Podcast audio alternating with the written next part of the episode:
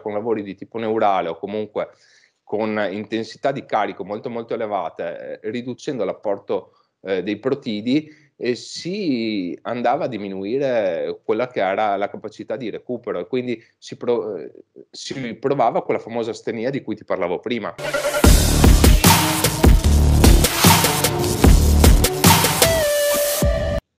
Salve a tutti, bentornati in una nuova puntata dello Strength Podcast, il podcast proposto da, da Total Strength. Oggi, eh, oggi, parliamo di tante cose, lo facciamo in compagnia di uno dei preparatori più competenti e noti dell'ambiente del bodybuilding in Italia, non solo, devo dire, Marco Maso, che, a cui do il benvenuto e che saluto. Ciao Marco. Buonasera, buonasera Gennaro buonasera a tutti quelli che ci stanno ascoltando. Io innanzitutto ti ringrazio per essere qui, questa è la tua prima apparizione eh, in video, diciamo se possiamo dire, e quindi per me è un grande onore ciò. Uh, dunque direi di partire da qua. Io so che uh, questa in parte è una cosa che condivido, insomma una visione che condivido. Tu una volta ti sei definito uh, come uno, diciamo così, uh, un high protein guy, diciamo così, un high protein coach, cioè qualcuno che predilige un approccio con uh, un apporto proteico leggermente, diciamo così, più o comunque spostato verso quelli che sono i margini più alti di quelli che sono uh, suggeriti. La prima domanda che ti faccio quindi è questa, da che cosa deriva questa scelta? Perché la predilezione per questo tipo di regime nutrizionale? di approccio nutrizionale. Per ciò che riguarda il mondo dei pesi, in principio furono le proteine, è l'eterno dibattito che attanaglia ogni persona che ha messo piede per almeno una volta in palestra, cioè l'apporto proteico, dato che i nostri muscoli sono costituiti da proteine, aminoacidi, la, l'idea di aumentare l'apporto proteico per aumentare i propri volumi muscolari è un'idea che comunque entra nella testa di ognuno di noi, di ogni frequentatore delle palestre e quindi si è creato un po' questo mito che un apporto proteico molto molto elevato possa essere produttivo insomma per una persona. Questo, questo mito è stato coadiuvato anche da eh, il leggere di persone supportate chimicamente che ovviamente con l'esemplificazione dei loro regimi nutrizionali facevano vedere apporti proteici molto molto elevati che in realtà erano dettati da un aumento eh, esogeno della sintesi proteica che li aiutava quindi a gestire anche una mole così elevata di proteine. Eh, questo sicuramente è un tasto che ha portato anche me ad avvicinarmi a un apporto proteico elevato. Questo preambolo era per dire che eh, in principio anch'io mi sono approcciato a, questi, a, questo, a questo approccio nutrizionale insomma in maniera un po' esperienziale. Eh, poi in realtà ho iniziato a studiare, a capire quali erano i meccanismi che c'erano dietro a certi regimi nutrizionali. E non sono tantissimi anni che è uscito un bellissimo libro di Lyle McDonald, non so se hai letto, The Protein insomma, certo, certo, certo. Sono circa boh, 300-400 pagine di monografia sulle proteine che esaurisce okay, in maniera esaustiva ciò che è l'argomento proteine. Eh, perché sono un fautore di un apporto proteico elevato e cosa intendo per eh, apporto proteico elevato? Eh, innanzitutto per apporto proteico elevato non intendo un apporto proteico sconsiderato, che sono due cose totalmente diverse. Cioè il mio margine di manovra per ciò che riguarda un uomo si aggira tra i 2 e i 3 grammi di proteine mm. per chilo corporeo eh, per ogni persona. Sulle donne, magari poi ne parleremo, questo apporto proteico eh, scende in maniera eh, considerevole. Certo. Considerevole, sì, assolutamente. Quando alto e quando basso e perché? Eh, io posso dirti che in maniera del tutto eh, personale ho sperimentato dei livelli eh, di astenia ehm, in relazione ad apporti proteici sul low range di questo margine, quindi sui 2 grammi per chilo, mm. ehm, quando c'era un allenamento di tipo molto molto intenso. Quindi eh, in maniera del tutto esperienziale, ripeto, su di me eh, ho notato questa cosa, che funzionavo meglio a proteine leggermente più alte e per eh, gran parte della prima parte della mia vita, diciamo, pesistica, mi sono spostato sui 3 grammi per chilo, quindi avendo io un peso corporeo che varia dai 76 ai 90 kg, insomma, più o meno. eh, sì, stavo all'incirca sui 220-200 grammi di proteine per chilo, che ha un range safe a livello di eh, impegno organico, eh, entro la maximum rate di urea synthesis, quindi la capacità di deaminazione da parte eh, dei reni, e comunque ehm, è un apporto che ci consente di avere un bilancio azotato sempre positivo e di coprire tutte quelle che sono le nostre, le nostre necessità, i nostri fabbisogni nutrizionali.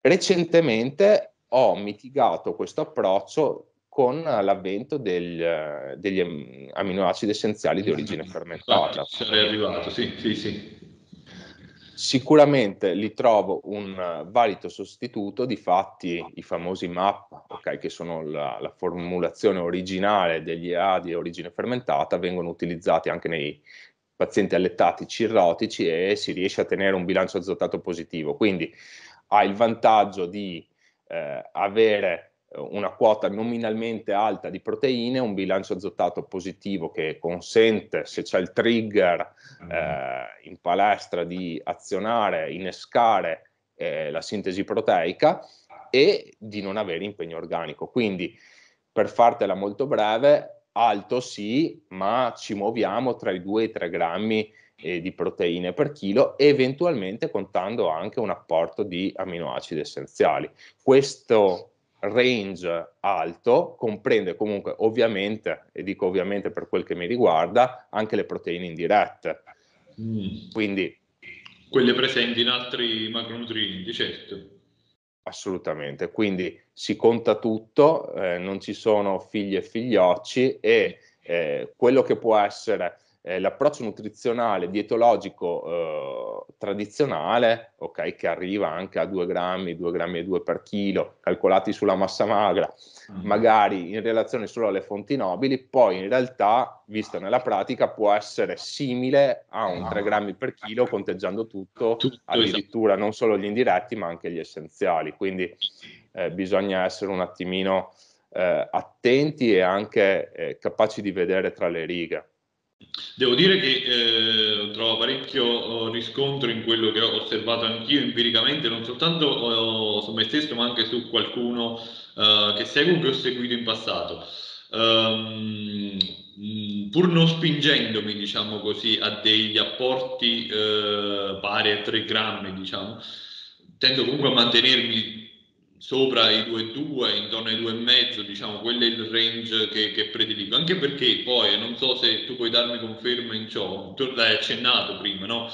Che c'è in presenza chiaramente di allenamenti ehm, con i sovraccarichi molto intensi, specie quando poi ehm, si predilige, lasciami passare l'espressione, non mi piace, però si predilige un tipo di stimolo ehm, prevalentemente, non esclusivamente, di tipo eh, neurale più che metabolico, eccetera, tenere una quota proteica più alta, comunque eh, non bassa, a mio avviso consente di ottimizzare, di migliorare, eh, di velocizzare quelli che sono i tempi di recupero tra le sessioni. Io ho notato che se abbasso oh, la, la l'introito proteico, faccio molta più difficoltà a recuperare tra le sessioni, lasciando quindi anche invariate tutte le altre variabili.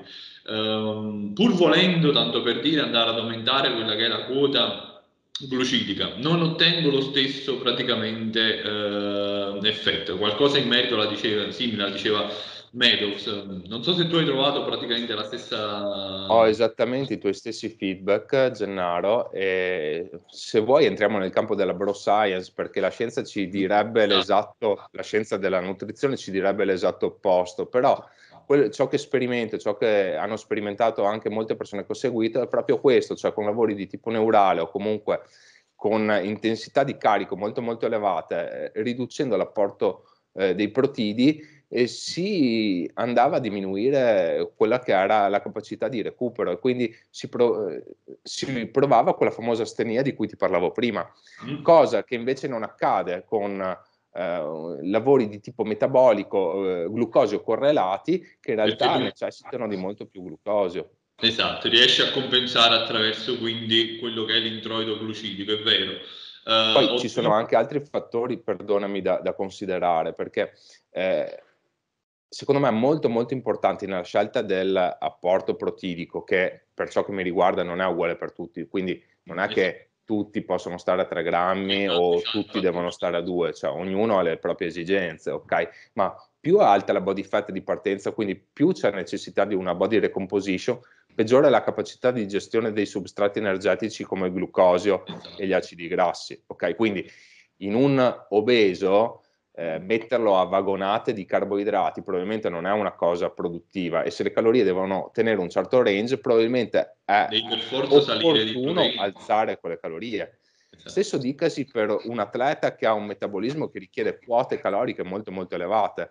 Spostarsi al di fuori delle linee guida per ciò che riguarda l'apporto di eh, glucidi e eh, acidi grassi probabilmente non è profittevole. Quindi arrivi ad un punto in cui alzare la quota proteica non è più una scelta ma è una necessità. Ah, non so se mi spiego. Sì, sì, assolutamente. Se io ho un ragazzo che sto a 3800 calorie e mi pesa 80 kg, eh, posso metterlo anche a 400 grammi di carboidrati, posso metterlo anche a 160 di grassi, ma non è che posso metterlo a, a 120 grammi di proteine, a 160 con tutte le indirette che ci vanno dietro. Esatto, e qui arriviamo al terzo, scusami, qui arriviamo al terzo punto che probabilmente la quota high range, anche qui a dispetto di ciò che dicono tutti, va alzata in un contesto di bulking, sia per un contesto calorico, sia per un fatto che le proteine nobili scendono. Esatto. Mentre in un contesto di cutting, quando le proteine nobili sono alte, probabilmente benefici di una quota proteica minore. Infatti era proprio questa comp- domanda che ti avrei fatto, se eh, osservavi, ma chiaramente se lo sapevo che eh, lo facevi, delle differenze per quanto riguarda quindi il periodo di bulking e quello praticamente di, di cutting, cioè il periodo praticamente di ipercalorica e di ipocalorica, per dirlo, per farlo comprendere a chi non è uh, addentro praticamente alla terminologia propria del, del bodybuilding. Uh, perché? Perché anch'io, diciamo, si osservo la stessa cosa, perché presumibilmente, ovviamente, nei periodi di ipercalorica, uh, quando si va a realizzare l'incremento eh, calorico attraverso praticamente un aumento di quello che è l'apporto glucidico, paradossa- cioè inevitabilmente parte della quota proteica viene praticamente mangiata da, uh, dai glucidi e poiché, come abbiamo detto, si tratta di proteine non nobili con un valore biologico e un profilo aminoacidico non completo, è necessario per forza andare ad aumentare l'introito proteico totale per poter praticamente avere poi quel quantitativo di proteine nobili sufficiente per poter supportare tutto. Eh, cosa che invece... Si apre, sì, si apre, si, si apre un mondo perché in un contesto di bulking in cui tu hai poche proteine nobili Esatto. E se sei furbo devi targetizzarle a livello di timing nel peri-workout, ok? Per avere quegli aminoacidi essenziali che ti consentano di eh, dare una consecuzione alla sintesi proteica che è stata innescata, eh, allora eh, gioco forza devi alzare le proteine, ok? Perché sennò davvero rischi di non averle neanche per quei momenti chiave. Sì. Se nel resto della giornata può non essere così importante, nel peri-workout è realmente importante a mio avviso. Sì. Calcola poi che a livello di cutting ci sono ulteriori cose che vanno considerate, come ad esempio in un agonista sotto gara un apporto proteico elevato può provocare ritenzione, quindi una delle manovre classiche che ora vedo fare un po' più di frequente, anni fa la facevamo in quattro gatti in croce, è quello di abbassare l'apporto proteico nelle ultime settimane a pre-gara, tenere la quota calorica o addirittura risalire e alzare quella glucidica. Sì, anche perché eh, le proteine svolgono comunque un effetto anticatabolico anche sul tessuto adiposo, per cui quando devi estremizzare la condizione devi necessariamente abbassare. È chiaro che non ti serve fare questa manovra quando hai una BF abbastanza alta, anche se cominci un periodo ipocalorico, quindi finalizzato alla riduzione della, della massa grassa, siamo d'accordo non ti però finché non arrivi a dei livelli eh, di grasso, delle percentuali di grasso piuttosto basse. Quando però è necessario andare quindi a tirar fuori quella condizione da gara, devi poter devi necessariamente ricorrere a queste strategie. Quindi, visto e considerato che le proteine, come abbiamo detto, hanno anche questo effetto qui, è cosa buona e giusta andarle praticamente a ridurre. Mi chiedo se in questa fase qua non ha senso, non trova senso uh, sostituire gran parte delle proteine praticamente con l'assunzione di amminoacidi essenziali. È ciò che fanno tutte le persone che sanno fare questo lavoro, direi. sì. sì, posso dirti che per esperienza diretta, essendomi confrontato anche con colleghi di un certo spessore, eh, ultimamente si scende molto con la quota proteica, arrivando anche a un grammo per chilo eh, sotto gara, sì. quindi si estremizza in basso. Quindi il fatto di essere stato conosciuto all'inizio come The Protein Guy in realtà adesso ha, una, ha, un, ventaglio, ha un ventaglio che va da, ti direi a un grammo no, non, non ho mai messo nessuno se non qualche donna con delle problematiche particolari. Eh, ma ti direi dal grammo e mezzo io stesso il cut che ho fatto lo scorso anno in cui mi ero tirato decentemente ero sui 140 grammi di proteine insomma quindi ero sceso un grammo e 5 un grammo e 6 per salire come ti ho detto anche fino a 3 grammi se la situazione lo necessita. Mm. secondo te le, le uh, diciamo quali possono essere le principali insidie eh, di uh, una ripeto, fuori dal contesto poi uh, del, del, dell'ipocalorica, uh, dell'ipocalorica spinta, della gara, eccetera? Quali possono essere le insidie legate a, a una parziale sostituzione? Perché so che adesso viene parecchio sponsorizzata questa anche in un'ottica di salute e poi vorrei capire diciamo fino a che punto. Ecco. Comunque dicevo, che, eh, quali possono essere le possibili insidie legate ad una parziale sostituzione di quella che è la quota proteica giornaliera con uh, un equivalente in amminoacidi essenziali, al di fuori di quelle situazioni, di queste situazioni che abbiamo delineate. Perché Vabbè, io personalmente, un... per la, scusami, ti lascio continuare, personalmente quello che ho riscontrato, eh, al di là poi del discorso legato al recupero muscolare che comunque eh, non, eh, non, è della stessa praticamente entità, eh, è proprio a livello di resa estetica, i muscoli hanno un aspetto molto più spento. Eh, Meno plastico. Sì. Meno plastico.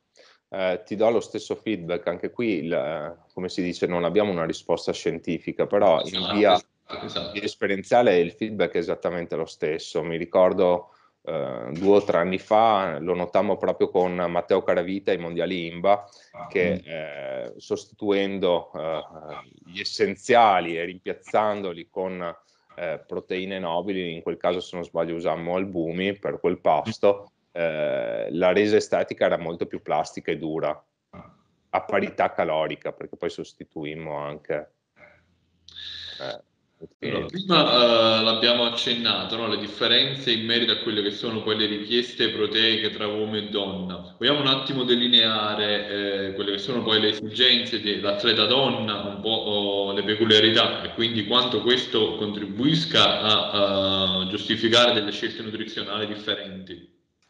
Beh, partiamo col dire che l'asset ormonale delle donne è profondamente diverso da, da quello maschile e quindi anche a livello di eh, ipertrofia è parecchio più difficile per una donna eh, sviluppare dei muscoli rispetto a un uomo, proprio perché i livelli di testosterone comunque sono bassissimi. Questo ha un, um, un riscontro anche in sala pesi, se tu vedi allenare la maggior parte delle donne non hanno la stessa grinta, la stessa cattivaria ehm, sportiva nell'aggredire i pesi ciò comporta comunque un lavorare, non voglio dire sempre, ma molto spesso con un buffer elevato. Mm. Eh, dove voglio arrivare? Che lavorare con un buffer elevato comunque eh, portandosi molto eh, poco a cedimento reale, anche il danno tissutale che si viene a creare è basso e quindi anche la necessità di avere eh, mattoncini, aminoacidi per ripristinare questo danno muscolare non è così elevata. Dicevamo che io e te eh, abbiamo avuto lo stesso feedback, cioè allenamenti intensi, carichi elevati, probabilmente non so come ti alleni, non so come mi alleno io, eh, tirandoli anche per bene, il recupero non c'era.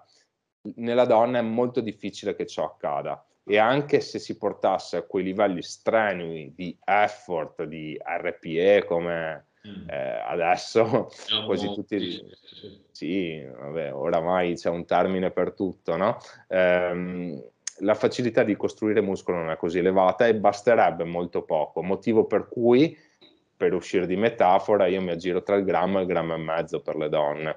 Eh, raramente arrivo ai due grammi solamente in contesti in cui c'è una richiesta che è dettata da motivi opportunistici, eh, fuori di metafora, calorici. Nel senso, ho una ragazza che mi sta a 2400 calorie, eh, beata lei, che Dio l'abbia in gloria, come faccio a tenerla a, a 90 grammi di proteine, capisci? Sì. Viceversa, soprattutto nelle persone ehm, che hanno un metabolismo molto, molto basso, mi viene in mente il caso di una persona che seguo eh, che ha avuto dei DCA in passato, ok? Quindi c'è un metabolismo non voglio usare il termine metabolic damage perché poi si apre un altro dibattito, c'è, non c'è, esiste, non esiste, ma un metabolismo segnato da eh, scelte precedenti, lì eh, anche a livello di infiammazione sistemica della persona c'è la necessità, la necessità di tenere le proteine al minimo, quindi un grammo per chilo. Volevo fare un brevissimo ritorno al tema precedente perché eh, mi è venuto in mente questo, questo argomento prima eh, mentre ne eh, rispondi adesso a questa domanda, e cioè quali considerazioni fare in merito praticamente a quello che poi l'apporto, perché anche questo, questo tema è dibattuto, quindi quali considerazioni fare in merito all'apporto proteico per l'atleta esperto? Ne necessita di più, come sostengono alcuni, perché um, possiamo dire la risposta al, al, al proteico è meno praticamente eh, enfatizzata o ne necessita di meno perché il, il margine, possiamo dire, è, uh, è, inferiore, il margine di crescita è, è, inferiore. La risposta che non ti piacerà è che devi ascoltare l'atleta e vederlo. Questo è il motivo per cui certe cose non le impari sui libri, cioè questo lavoro non si impara sui libri né nei seminari, ma eh, viene con l'esperienza e probabilmente con un intuito che è esatto, innato. Esatto. È innato per quello che posso dirti io, premesso che io parlo con i miei atleti più navigati e li osservo, come è stato nel caso di Matteo quella volta in cui la pasta muscolare non era quella che esatto. esatto. ci aspettavamo, posso dirti che per quella che è la mia esperienza, un atleta navigato ha una eh, maggiore facilità di um, gestione dei protidi, quindi ne necessita di meno, li sa utilizzare meglio. Mm. Questa è la mia, è la okay. mia risposta. In okay. linea generale ne necessita di meno. Io personalmente, ad esempio, su questo aspetto qua ho avuto feedback opposti.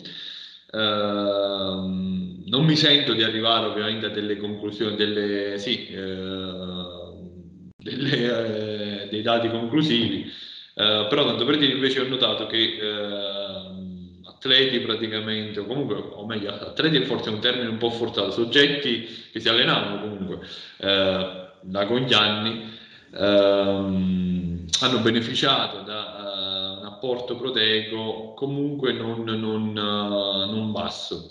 Quindi uh, non mi ricordo quale autore americano aveva detto qualcosa di simile al riguardo, avevo trovato conferma, ripeto, in quelli che sono state le osservazioni fatte da me sul campo, però so che c'era, eh, come tu tra l'altro uh, mi confermi, c'era praticamente, c'erano anche diciamo, dei dati e delle, delle eh, situazioni nelle quali erano emerse delle condizioni opposte e, e, quindi questo ad esempio è un punto, uh, come dici tu, può essere forse, cioè non, non consente di uh, arrivare a delle eh, conclusioni definitive. Cioè Occhio forse... però Gennaro che bisogna sempre capirci su ciò che è alto e ciò che è basso, perché no, tu, mi parlato, tu, mi hai parlato, di 2,5, di 2, per me quello è un apporto che un avanzato gestisce Ok, ok, ok, ok. No, per esempio... Okay. Poi ci sono anche eccezioni, scusami se ti interrompo, sì. non vorrei, ma vado a memoria e ce l'ho abbastanza buona, Stefano Travaglini si è portato sì. ultimamente a poco sopra il grammo nell'ultima preparazione, quindi sì. eh, riescono a gestirli molto molto bene. Eh, per quella che è la mia esperienza, sì, due grammi, due grammi e mezzo ci becchi sempre, insomma. Ok. Ritornando un attimo, ritornando invece sul, sul tema del, del, delle donne, ecco, mi interessava capire in che modo, uh, se lo fai, insomma, uh, vai a strutturare in maniera differente l'allenamento rispetto praticamente a come, uh, a come fai per, per, un atleta maschio, ecco ci sono delle, delle, differenze di cui tener conto, è importante tener conto delle, delle variazioni ormonali legate al, al ciclo mestruale. Altro Qua, argomento altra, immenso, è, sem- è, sem- è, sempre Lyle, ha fatto un altro tomo. Sì, eh, l'ho letto. Mm, sinceramente non credo nella variazione dell'alimentazione. Eh, in correlazione al ciclo mestruale. È vero sì che i livelli di estrogeni possono determinare una eh, maggiore eh, propensione verso l'utilizzo del glucosio piuttosto che degli acidi grassi in determinati periodi del ciclo, ma è altresì vero che i fattori determinanti, quelli chiave per il miglioramento di una persona sono altri. Ne parlavo giusto ieri in, in video call con uno dei trainer che eh, a cui faccio tutoraggio, okay, che ha portato eh, Maila al primo posto in FBB e si parlava proprio di questo, cioè che i fattori determinanti nell'allenare una donna sono fondamentalmente due. Il primo è psicologico. Mm. Eh, sulla donna ci deve essere molta, molta più attenzione a ciò che ha il suo, il suo microcosmo, ok? Quindi eh, sentirla, eh, assicurarla, che non vuol dire assecondarla, ma eh, farla anche divertire, mm. mentre si allena, e due, soprattutto, portarla a un grado di effort cui non è abituata. E questa è la cosa comp- complicata, ok? Perché eh, mixare quello che è il fare divertire una persona con qualcosa di produttivo eh, a portare ad un grado di effort cui non sei abituato è molto molto difficile. Molto molto difficile. Nel momento in cui una donna riesce a spostare l'asticella a livello mentale eh, su un'intensità elevata ottiene davvero molti risultati. Ti direi proporzionalmente molti di più di, ciò, di, di quelli che ottiene un uomo. Sì. cioè hanno un margine inesplorato di miglioramento eh, veloce di cui non si rendono nemmeno conto Secondo te, eh, sempre per una donna, diciamo, determinate condizioni eh, di composizione corporea ecco, sono accessibili a tutte o eh, entrano in gioco fattori legati praticamente alla genetica che ne precludono? Se l'asset ormonale di partenza è a posto, sì. Il punto è a che prezzo. Il mm. punto è a che prezzo. Perché eh, anoressizzare le persone come vedo fare in moltissime bikini al giorno d'oggi è facile, basta non farle mangiare, però sei un criminale, non sei un preparatore.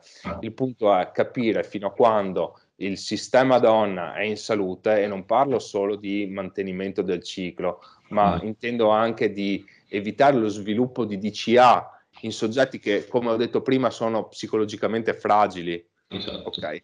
Quindi vedo moltissime donne anche bikini di alto alto livello avere problematiche che vanno dalla menorrea ai DCA alle um, insicurezze personali molto molto profonde che si riversano nella loro vita privata che sono fomentate dai loro coach a continuare così. Questo per me non è accettabile. Cioè ci deve essere un limite eh, oltre il quale non andare. Eh, Sicuramente il bodybuilding agonistico, bodybuilding fitness eh, in senso sistema gare non è, non è salutare, come non è salutare nessuno sport agonistico. Quindi su questo voglio essere franco, non è che voglio fare il paladino, eh, no, no. insomma. Eh, però vedo una mm, davvero una modalità di rapportarsi con le proprie atlete che non è, che non è corretta. Secondo te deriva dal fatto che ci si approccia allo stesso modo in cui ci si approccia da un atleta uomo? No, Perché li vedo... chiedono uh, sostanzialmente le stesse cose. Sinceramente li vedo approcciarsi in maniera diversa e ancora più aggressiva, perché un uomo eh, certi livelli di cardio non mm. ti sogni nemmeno di proporli, mm. mentre su una donna ehm, è normalissimo chiedere un'ora di esatto. cardio al giorno, eh, 20.000 passi, Esatto. Sì. 20.000 passi sono tre ore spese sul tapis roulant. Esatto, esatto. Diventiamo criceti, protocolli Tabata usati a piene mani perché? Per creare consumo. Se tu noti, Gennaro, eh, la maggior parte dei protocolli pre-gara delle bikini non sono nemmeno più muscolari, sono circuiti cardiovascolari. Sì, sì, sì, Abbiamo il lavoro metabolico. Lavoro allora, metabolico. Cardio fa.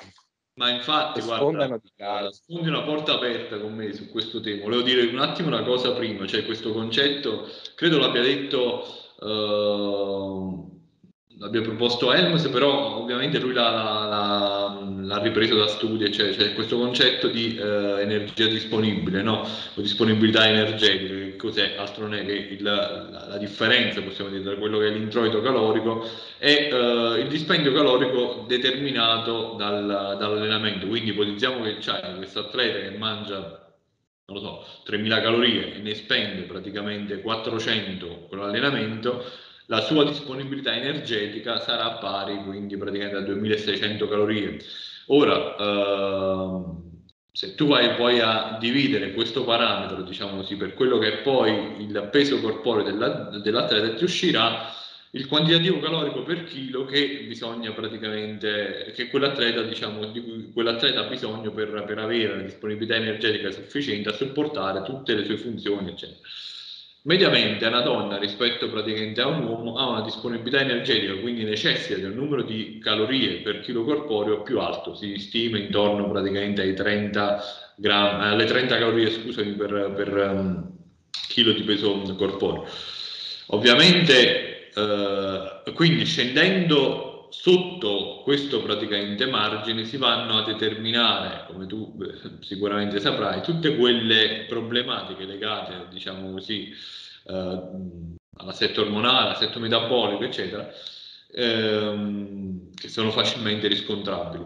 Per cui è ovvio che si tratta di numeri non incisi nella, nella roccia che quindi eh, va sempre valutato caso per caso, però in linea di massimo il concetto da portare a casa secondo me qual è? Che una donna eh, ha, una, eh, ha, bisogno di una, di una, disponibilità energetica più alta rispetto a quella di un uomo, per cui pensare di adottare, come giustamente dicevamo, eh, dei protocolli per una donna, ripeto, che eh, in realtà poi la lasciano in delle condizioni di eh, disponibilità energetica inferiori rispetto a quelle eh, che si osservano per, per, un uomo, è una scelta che a lungo andare determina dei problemi. È vero, come dici tu, uno può tranquillamente anoressizzare o la può estremizzare eh, la condizione in maniera abbastanza facile, basta che non fai mangiare le persone, però a che prezzo? A che prezzo? Quindi la domanda mia è questa, come dovrebbe allenarsi adesso una donna?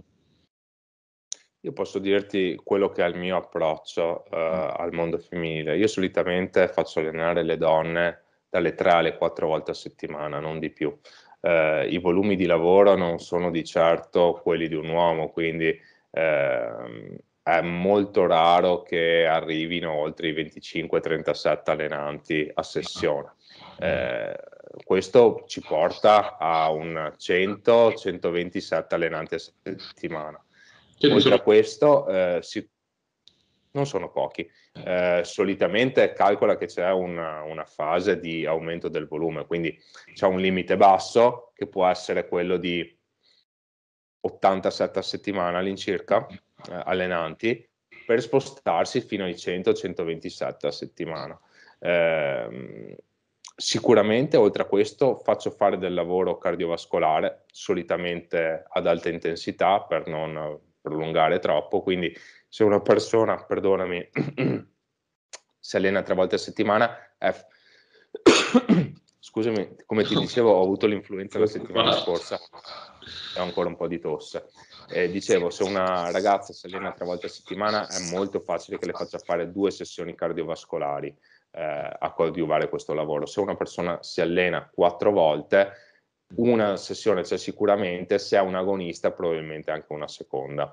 Eh, quindi a livello di mole di lavoro, come vedi, rispetto ai lavori che vengono proposti un po' dal role model a livello bikini, siamo su volumi di lavoro nettamente inferiori. Non, non faccio allenare 5-6 volte a settimana con circuiti e circuitini, do sicuramente importanza a un lavoro di forza, ok? Mm. Quindi non manca mai una... ma forza in senso lato, eh? non, forza non pensiamo a panca, squat e stacchi 3-5 ripetizioni, può essere l'utilizzo massimale sulle 6-8 ripetizioni tirate, ok? Quindi eh, anche qui si apre un, una diatriba senza fine però intendo ci deve essere un prime mover pesante, ok, in cui si va a lavorare la componente miofibrillare, in cui il grado di intensità prodotto è elevato e poi a questo accorpo un lavoro ovviamente complementare. Solitamente lavoro quasi sempre, non dico sempre perché non è così, ma quasi sempre in multifrequenza. Eh, quindi lavorando, eh, colpendo i gruppi più volte a settimana, cosa che non necessariamente accade nell'uomo. Per quanto riguarda invece il cardio, prima l'abbiamo accennato. Cardio, diciamo... come ti dicevo, quasi sempre non tengo l'ISM, faccio dei, dei protocolli HIT, mm, quindi non sempre Tabata, anzi solitamente sposto. Ecco, questa è una cosa magari interessante da dire. Eh, sotto gara il rapporto di lavoro ad alta intensità recupero può essere 1 a 1. Man mano che mi sposto verso l'off season, mi sposto ad un rapporto di lavoro massimale recupero di 1 a 3. Okay. Questa è una cosa di cui non ho mai sentito parlare, che magari a chi ci ascolta può, mm. può risultare uno spunto utile. Quindi la modulazione del lavoro ad alta intensità a seconda della fase della preparazione. Cosa ti ha portato ad adottare questo tipo di di, di regime? Sul, sull'utilizzo Sul del cardio? Sì. Eh, molto semplicemente per non giocarmi tutte le carte in un momento in cui non c'è la necessità, perché se tu fai fare un Tabat ad una donna e sei allenamenti a settimana in una fase di off season con 15.000 passi al giorno, dopo quando la devi tirare cosa fai? È semplicemente una ragione opportunistica e di buon senso. La maggior parte delle risposte che do sono dettate da semplicemente l'utilizzo del raziocinio. Cioè se una persona è col pedale dell'acceleratore premuto al massimo in una fase di bulk, poi cosa fa quando non ha strumenti per migliorare ulteriormente? Io dico sempre una cosa alle persone che seguo, giochiamoci un jolly alla volta mm. e caliamo le carte solo se siamo sicuri di chiudere. Esatto, esatto. Altrimenti non ha senso. Sì, Meadows diceva esattamente la stessa cosa, cioè tu non puoi giocarti praticamente tutte le carte subito perché poi cosa fai? Nel momento in cui stalli, perché poi stallerai sicuramente, sia in un senso che in un altro, non avrai più mosse da fare, per cui devi necessariamente... Io non sono quello che va a ridurre ai minimi termini il no. lavoro, perché ho sentito fare anche questo, perché ehm, da delle persone anche abbastanza note, insomma, eh, può essere una strategia ma che non condivido, quindi secondo me il volume di lavoro deve essere sempre abbastanza elevato e non voglio scomodare Israel e il, e, ed altri insomma per, per, confermare questa cosa, ma cioè, una persona deve allenarsi. Il punto è che tra allenarsi tanto e bene e vivere per allenarsi eh, facendo tutto il possibile 365 giorni all'anno non è intelligente, non è né salutare né intelligente perché devi allentare nel, in un contesto di bulk, tu devi dare uno stimolo allenante, recuperare, è quando recuperi che cresci. Io infatti questa era quello, la domanda che ti avrei fatto adesso, cioè quali sono poi eh, le differenze in termini di allenamento che vai praticamente ad attuare tra il periodo di bulking e il periodo di, eh, di cutting appunto. Volendo, abbiamo già eh, detto più o meno quello che è la tua visione che è assolutamente in linea con, con la mia. Uh, ci sono però chiaramente degli approcci, vanno, so, va, sicuramente va, di cui tener conto, che magari hanno oh, un differente, una differente filosofia alla base, come appunto quella di andare a ridurre immediatamente il lavoro nel momento in cui si passa si passa in cutting alla luce de, di, una, di un che poi ecco, vorrei capire la, la razza alla base di ciò perché se tu già attui una riduzione calorica e poi vai a ridurre quella che è la spesa energetica attraverso una riduzione della, della quantità di allenamento di lavoro che fai sostanzialmente poi non è più un'ipocalorica ma ti trovi eh, in una situazione di, di, di normocalorico uguale. Eh, Così come poi vabbè, ci sono approcci diametralmente opposti, eh, proposte ad esempio, diciamo, vabbè, ci sono vari, vari, vari uh, a mio avviso è, è, nella ragione, è, nella ragione, delle cose che in un contesto di cutting o pre-contest il volume di lavoro vada aumentato. Può essere in termini di frequenza degli allenamenti, quindi l'aggiungere una seduta può essere con l'inserimento del cardio, ok? O può essere con la densificazione del lavoro, ok? Quindi fare lo stesso lavoro in un'unità di tempo ridotta. Ok, in questo senso. Se, non lo so se... se sì, no, vai, dici, dici, eh, finisci. No, dicevo, io non lo so se, se uh, sono perfettamente d'accordo per quanto riguarda l'aspetto del, del, volume, cioè tra bulking e, e cutting, cioè uh, il volume in cutting deve aumentare, uh, ri- significa quindi che probabilmente durante il bulk non si è... Uh... Gennaro, il volume sì. di lavoro. Ok. Lavoro comprende il NIT. Ah, ok, ok, ok. okay, okay. comprende gli allenamenti. Allora, ok, sì, sì, ok. Questo Dai. sì. Eh sì, perché guardare solo agli allenamenti, al volume dell'allenamento o al numero delle serie, che già guardare il volume della serie può contare fin là perché sì. uno dovrebbe vedere il tonnellaggio su esatto, che esercizi, esatto, eccetera, esatto. eccetera. Quindi cioè, anche lì è una cosa infinita, ma gli allenamenti, il cardio e il NIT che banalizziamo con il numero di passo anche se quella è un'attività intenzionale, ok? Che per comodità chiamiamo NIT anche se è un NIT in realtà, quindi un no, exercise activity no, um, che, che, lo dice ciò praticamente, che se, se allora, io, perché tu appunto non puoi considerarla quella un'attività non intenzionale, appunto, va bene.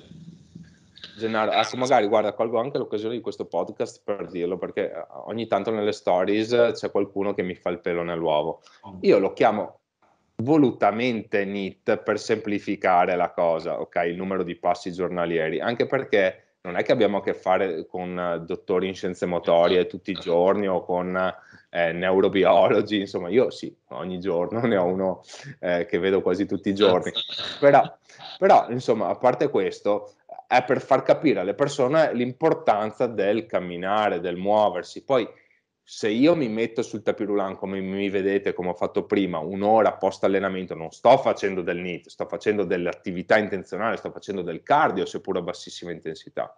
Quindi quando dico che vado ad aumentare il volume di lavoro, vado ad aumentare tutti questi parametri o uno di essi, essendo, com- come si dice, il recupero multifattoriale e anche la, la nostra eh, torta energetica limitata nel momento in cui vado a limitare qualcosa otterrò, certo. certo, quando sono in pre-contest diminuirà la mia capacità energetica perché spenderò di più e recupererò di meno perché ho aumentato il lavoro fosse anche perché ho messo mezz'ora di camminata in più. L'intensità in bulk va mantenuta alta o, o se sì fino a quando o, o, è preferibile invece un approccio un pochettino più conservativo? Quindi magari Quindi intensità di carico, intensità, intensità di, di effort. Sì, intensità di carico, intensità di, di, carico. Guarda, qui sinceramente... Scusami, scusami, in bulk, perdonami, volevo dire in cut, perdonami. Sì, in rapporto alle tue, alle tue energie assolutamente sì, quindi l'effort deve essere assolutamente massimale. Poi la capacità di produrre eh, una performance che è uguale a quella del bulk non sempre c'è. Posso dirti che negli atleti che seguo, avendo molta, molta attenzione al timing dei pasti dei nutrienti, mm. raramente noto cali di performance significativi. Se si notano dei cali di performance, sono eh, rapportabili a, a, quella che è la diminuzione di peso. Quindi attenzione, la prestazione assoluta, la performance assoluta può essere minore, ma in termini relativi può essere uguale se non addirittura aumentare. Eh, mm. un po' quello che accade con il coefficiente di Wilkins nel powerlifting. No? Sì, sì, Quindi, sì, se io ho una performance eh, del 100% eh, di 100 kg, ok? Con un determinato peso ad un determinato peso, perdo il 10% del mio peso corporeo e la mia performance cala del 5%, è calata in termini assoluti, ma in termini relativi è aumentata. Mm. Non so se mi spiego. No, no, è chiaro, è chiaro, è chiaro, il concetto è chiaro. Poi è ovvio che muscolarmente il muscolo, se sente i 100 kg, ha una risposta adattiva ai 100 kg, se ne sente 95 ha una risposta adattiva ai 95. Però se tu riesci a gestire bene l'alimentazione, i nutrienti, è difficile che tu abbia un calo della performance sia in termini assoluti che soprattutto relativi sensibile. Secondo te ha senso mantenere i carichi utilizzati in bulk per un determinato numero, che, che in bulk utilizzai per un determinato numero di ripetizioni, quindi mantenerli anche in cut praticamente, però con numero di ripetizioni inferiori ma aumentando le serie. Questo è, è, un, è un, qualcosa che diceva e che dice Mike Ward. No, Mike Wern, Mike Wern io... Anche, anche Patrick Tuard, infatti sorridevo ah, perché ho detto sicuramente Gennaro ha, ha sentito Patrick parlare, eh, no. anche Michael Earn. Sì, vabbè, ok, dai. Basta, il carico aumenta le ripetizioni. Cioè, Abbiamo due esponenti diversi, il concetto è il medesimo. Eh, posso dirti la mia? Sinceramente non ha senso. Mm, okay. Sinceramente non ha senso perché ti, ti sposti su una percentuale eh, del tuo 1RM che è superiore e che va a ehm, attingere a meccanismi che sono uh, più che altro correlati alla, um, al sistema nervoso più che alla componente muscolare. Quindi mm. dal mio punto di vista, eh, se tu tocchi i 150 di, di panca in bulk, farli anche in cut eh, solamente per sentire lo stimolo, mm, no, non ha senso perché tu lo stimolo lo puoi sentire anche con 120 per lo mm. stesso numero di ripetizioni, perché il tuo grado di effort prodotto, ok, tirandolo al limite sarà il medesimo, la tua tensione interna sarà la medesima. Mm. Il tempo sotto tensione sarà il medesimo del bulk, mentre riprodurre quello stesso carico che tu utilizzavi per 6-8 ripetizioni su 3 ripetizioni, sì avrai la stessa intensità di carico eh, esterno, sì. ma non avrai lo stesso time under tension. Quindi non è cioè solo ad una prima vista sembrano la stessa cosa. Tu dici st- tengo lo stesso carico, gli do la botta per tenere lo stimolo allenante, ma non è così, perché il tempo sotto tensione su quel carico è molto inferiore. Quindi probabilmente è più produttivo utilizzare un carico minore per lo stesso time under tension con un grado di effort molto elevato che ti faccia percepire in- internamente uno stimolo adattivo atto a mantenere quel tessuto muscolare. Oltretutto poi, eh, per quanto mi riguarda, quando poi ehm, il peso corporeo comincia a scendere in maniera sensibile, pur volendo replicare quegli stessi carichi, ehm, non si riesce a, um, come posso dire, a realizzare quell'attivazione neurale eh, pari praticamente a quanto uno faceva in, uh, in bulk. Quindi uh, in realtà quel carico, anche se per assurdo dovessi riuscire a, a gestirlo, ok? Per un determinato numero di ripetizioni, non si tradurrebbe in uno stimolo muscolare di, di, di, pari entità rispetto diciamo, a quando invece lo utilizzi in, in bulk. È una cosa che trova riscontro secondo te? Sì, come ti dicevo, eh, non, non, non, mi piace la scuola eh, del, del, mantenere il carico a prescindere, non, non mi trovo concorde. Secondo te invece ha senso eh, abbandonare ehm, gli esercizi, possiamo dire tecnicamente più complessi, eh, a favore di soluzioni motorie più eh, tra virgolette, uh, facili, uh, ma che consentono quindi di mantenere uno stimolo muscolare abbastanza elevato. Per farla no, in termini... No, ho capito, tolgo lo squat, metto una squat e una pressa.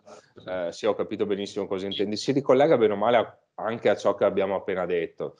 Eh, se io mantengo il carico, l'intensità di carico elevata eh, in un contesto di iponutrizione, eh, verosimilmente, non solo rischio di non avere ulteriori benefici, ma rischio anche l'infortunio. Mm.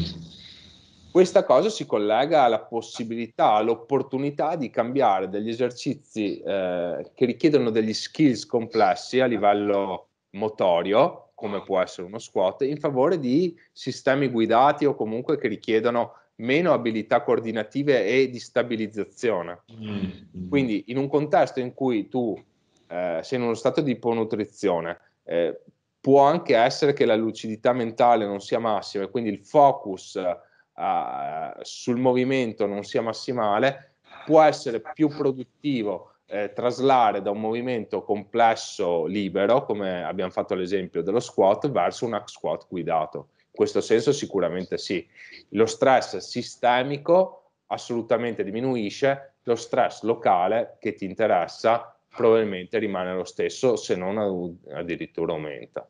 Mm.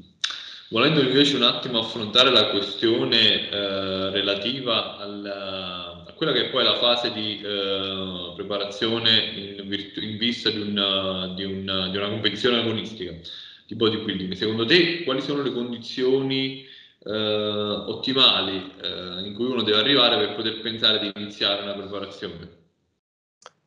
Sono fondamentalmente due, ne parlavo ieri con uh, degli amici, atleti anche che ho seguito in passato. Sono fondamentalmente due, Gennaro, a mio avviso. Uno, la serenità emotiva, risposta che non ti aspetti, no, ma, secondo, ma, secondo, me è, è la base di tutto quanto. Cioè una persona che non è serena non, non, può avere il focus sulla preparazione e quindi qualsiasi cosa viene vissuta come un peso. Se non hai un ambiente che ti lascia concentrare eh, sulla tua preparazione, non riuscirai mai a, a venirne a capo con successo. Ma guarda anche per dirtela traslando in un altro mondo ciò che avviene in Kuwait alla Oxygen in cui le persone sono pagate bene o male solo per allenarsi in un ambiente che non crei turbamenti di nessun tipo e riescono ad avere una resa ottimale prescindendo anche da quello che può essere una migliore integrazione esogena che può certo, avvenire in certo. quei posti. Il secondo, il secondo punto purtroppo tocca un tasto che negli ultimi giorni ci vede particolarmente diciamo, preoccupati, nel senso ci deve essere un asset ormonale favorevole e ehm, ottimale. Perché dico questo? Perché il mio collaboratore, il dottor Curtolo, insomma, in questo momento, in questi giorni, sta visionando parecchie, parecchi esami ormonali di atleti natural che fondamentalmente riportano eh, delle gravi, gravi problematiche conseguenti a preparazioni passate. Ciò inficia quella che può essere ovviamente la riproposizione di una preparazione futura. Quindi eh, è una cosa di cui si parla pochissimo, che a me preoccupa seriamente. Scusami, da che dipende questo aspetto? A che cosa può essere ascritto? Che il corpo eh, no, no, ovviamente... No, il proliferare di tutti questi atleti natural che hanno praticamente delle, degli squilibri ormonali dovuti quindi a, pre, a preparazioni dissennate. Insomma, dissennate o semplicemente il non rendersi conto, ok, perché la testa, soprattutto in atleti agonisti, riesce a superare i limiti del corpo, quindi non percepisci o non vuoi percepire i segnali che il tuo corpo ti sta dando di cedimento e quando te ne accorgi sei già in una situazione di crash che può andare, se ti va bene, nell'overreaching, se ti va male nell'overtraining, se ti va malissimo in un sfalsamento completo di quello che è l'asset ormonale, ok? Ah. Quindi non solo a livello cortisolemico, ma anche a livello di asse, ipotalamo, ipofisi, testicoli, surrenali, pancreas, insomma, è davvero, davvero complesso e ne stiamo vedendo parecchi purtroppo. Eh, quello che ti dicevo, che si collega a questo secondo punto dell'asset ormonale, che in via del tutto esperienziale ho notato una cosa, cioè che le migliori condizioni, soprattutto in atleti muscolari, non parlo di altezza peso, mm. fisico, bikini, ma ti faccio una domanda per, per, sentire se anche tu concordi su questa cosa, ma le migliori condizioni le ottieni partendo da una, eh, una condizione di partenza tutto sommato abbastanza eh, grassetta, nel senso vicino al tuo set point. Mm. Le persone che provengono da preparazioni su preparazioni, che ogni anno non riescono a ritornare al loro peso io, esatto. vanno a consumarsi di anno in anno. Sì, sì, sì. Vanno a consumarsi che molto, molto spesso viene venduta come sei più qualitativo. No, sì, questo è il fatto per cui uno sale ogni volta più leggero della precedente uscita, che per me in un contesto di bodybuilding è, è l'opposto, cioè è qualcosa che va, va, va assolutamente contro quella che è la logica dello sport. Occhio che non intendo eh, che uno deve fare il no. maiale come sto facendo io in questo momento e, e, e, mettersi all'ingrasso, ok? Quello lo puoi fare una volta nella vita per vedere poi cosa ti rimane, anzi una volta nella vita lo consiglio a tutti, cioè la massa sì. Perché come serve per aumentare, tra virgolette, la cilindrata del motore, quindi cioè, devi, devi spingere, poi dopo... Sì, vedi il grezzo la prima esatto, volta, esatto, la seconda esatto. volta comunque non intendo massa sporca, ma riportarsi a livello di peso e calorici che siano quelli confacenti al tuo set point. Esatto. Okay?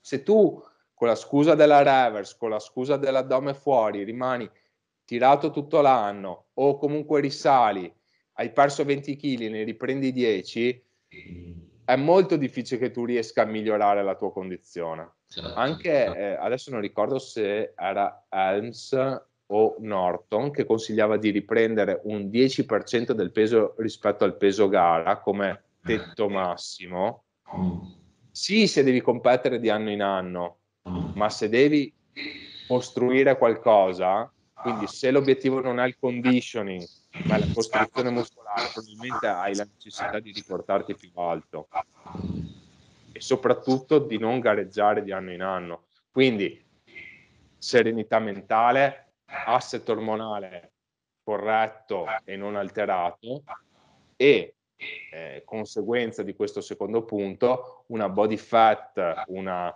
eh, un introito calorico di partenza che consentano margini di manovra.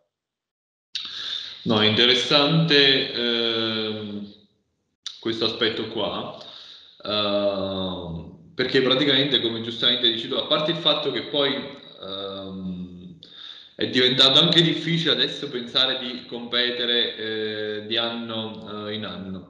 Uh, volevo chiederti questo, sperando di non suscitare nessun tipo di, di polemica, perché non è nelle intenzioni, diciamo.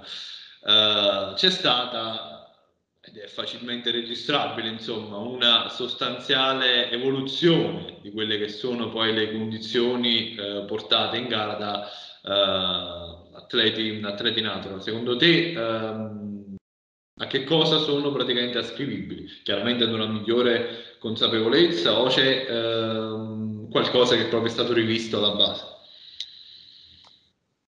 Allora, non no, penso ci sia un, un'insinuazione. No, eh... no, nessunis, no, non c'è nessunissima. Io penso, io penso sinceramente, eh, siccome non, non, mi piace pensare male, io penso che il livello si sia di molto alzato rispetto okay. a anni fa. Okay. Cioè, nel 2012-2013, la prima Pro Card che ho fatto ottenere un atleta in NBFI era bene o male su un livello che al tempo era elevatissimo, ma che ora è del tutto normale. Gli stessi eh, glutei striati eh, che Daniele Cappi porta sui palchi fin dal 2013, che erano l'eccezionalità, ora sono la norma. Quindi penso che il livello si, si sia alzato di molto. Anche il knowledge si è alzato però eh, i fattori realmente determinanti sotto questo punto di vista penso siano eh, la capacità di preparatori di pretendere di più dei propri atleti, cioè la mole di lavoro che l'atleta fa al giorno d'oggi è molto superiore a quella che faceva dieci anni fa, con i pro e con i contro, eh, perché si alza la condizione, ma dopo abbiamo il conto alla cassa di cui parlavamo prima. E bisogna vedere se tu sei disposto a pagarlo quel conto, che è un po' il motivo per cui io mi sono anche un po' parzialmente allontanato dal... Infatti, cioè, quello che volevo chiederti è questo, cioè fino a quando uno deve estremizzare la condizione, fino a quando è lecito farlo? Dipende da cosa vuoi nella vita, quali sono le tue priorità eh, e qui si torna a un'altra cosa di cui parlo spesso, cioè tu vivi per il bodybuilding, hai la tua unica ragione di vita è la gara, sei disposto a tutto per quello? Io quando giocavo a rugby eh, e giocavo in nazionale eh, ero disposto a tutto, ero disposto a ammazzare il mio compagno di squadra pur di giocare, ok? Era la cosa migliore? No, però era la mia priorità. Ora sarei disposto a sacrificare la mia vita, il mio star bene per una competizione di bodybuilding, premesso che io non ne faccio perché non so nel fisico, nelle capacità per farle, ma anche le avessi, lo farai? No, perché penso che nella vita ci sia anche altro. Se mi capita l'atleta che è davvero disposto a tutto, io sicuramente come Marco Maso, ok, glielo sconsiglio, nel senso, io gli dico, guarda, non sono d'accordo, l'ho, l'ho già fatto in passato con molte persone, io ti consiglio di arrivare fino a qui, vuoi andare oltre? Ok, ne parliamo, probabilmente è quello che occorre al giorno d'oggi per arrivare al tuo obiettivo, però non ti stai facendo del bene. Una risposta di grande, di grande onestà eh, intellettuale che condivido, che condivido in pieno. Uh, Ultimissima cosa in merito praticamente a quello che è poi eh, il mondo delle competizioni, poi ti lascio perché ti ho trattenuto per, per uh, un sacco di tempo e la cena aspetta. Post gambe. Post gambe addirittura, eh, allora bisogna, bisogna, essere stretti, quindi cercherò di una domanda abbastanza... Uh, secondo te diciamo così, ci sono, mh, o meglio, è più facile, ecco, uh, preparare. Io ce l'ho una mia risposta in merito, però voglio sapere pure quella, il tuo punto di vista. È più facile preparare in funzione agonistica un, un uomo o una donna? Un uomo. Mm. Decisamente un uomo.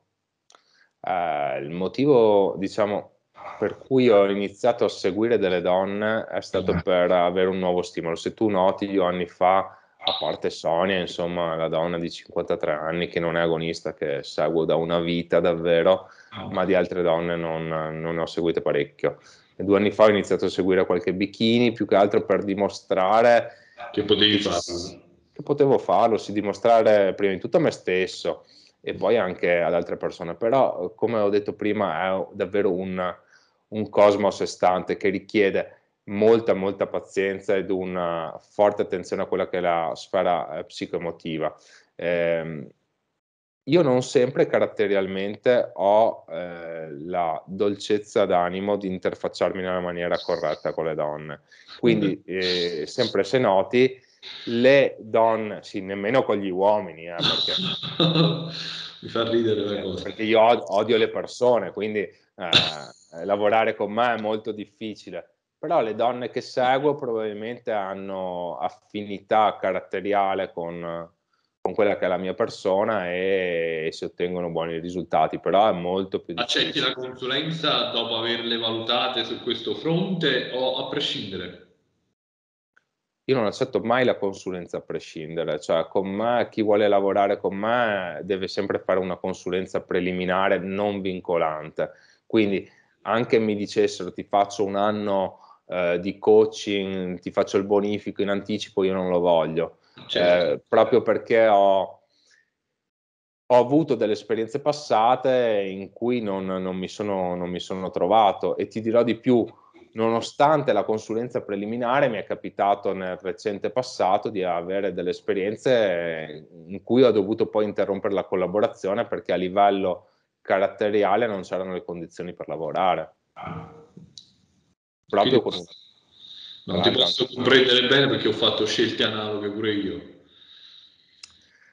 Eh, guarda, io non giudico nessuno perché eh, parlando sempre di onestà intellettuale, se una persona non è nelle posizioni di poter rifiutare del lavoro, eh, prende ciò che, che, viene. Ok, fortunatamente eh, mi tocco le palle, insomma, e ferro tutto quello che vuoi sono nelle condizioni di poter scegliere con chi lavorare e, e quindi uno sposo progetti che mi interessano e due, anzi inverto, uno lavoro con persone sane di mente e due sposo progetti che mi interessano. Eh, questo può voler dire lavorare anche con le donne, ripeto, ne, ne sto seguendo anche parecchie, però devono avere una, una, capacità di relazionarsi in maniera sincera, non troppo ossessiva, eh, non troppo apprensiva e soprattutto devono essere eh, sane, ok, dal punto di vista psicofisico, perché anche lì molti coach seguono eh, ragazze, lo vedo soprattutto con le bikini ultimamente, che sono, eh, sarò pedante, ma sono effetti da DCA e alimentano questi DCA.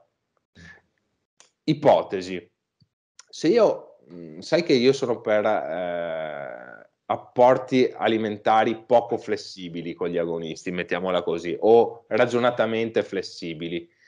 Se tu hai una ragazza che soffre o ha sofferto di DCA, non puoi avere questo tipo di approccio. Devi avere un approccio alimentare flessibile. Quindi io, anche a seconda della persona che mi trovo davanti, ho un approccio diverso. Con le ragazze quasi sempre lavori per macros e già il timing è incanalarle troppo.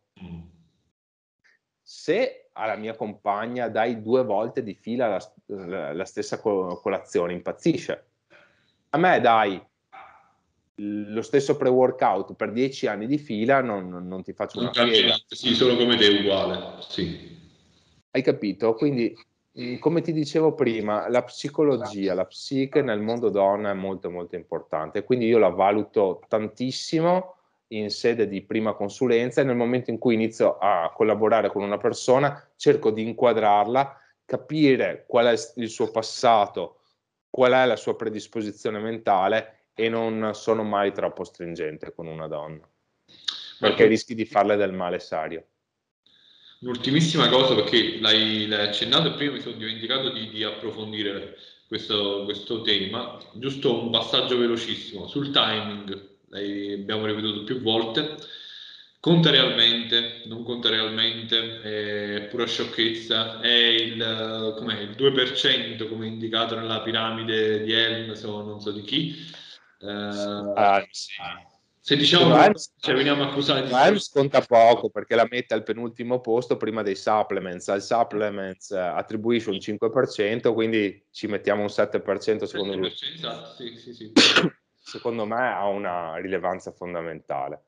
Io ho iniziato a parlarne eh, nei fora di bodybuilding, quindi ci sono ancora i post in giro a verificare po' di web, ma ancora prima BB on page, quindi parliamo addirittura del 2007, io ho iniziato a parlare di timing, che qui probabilmente pochi ne parlavano, non, non, non lo so, non voglio, eh, come si dice, eh, farmi portatore di verità che magari erano già state eh, portate da altri. Comunque io personalmente ho iniziato a parlarne nel 2007 e credo tantissimo nel timing, soprattutto in un contesto di cut, dove... Bravo, le... esatto, bravo era quello che mm, ho notato pure io che avrei detto adesso. Sì, sì, sì, vai, vai, vai, dici. Continua. Le energie sono fisicate e vanno, e vanno messe nei punti giusti.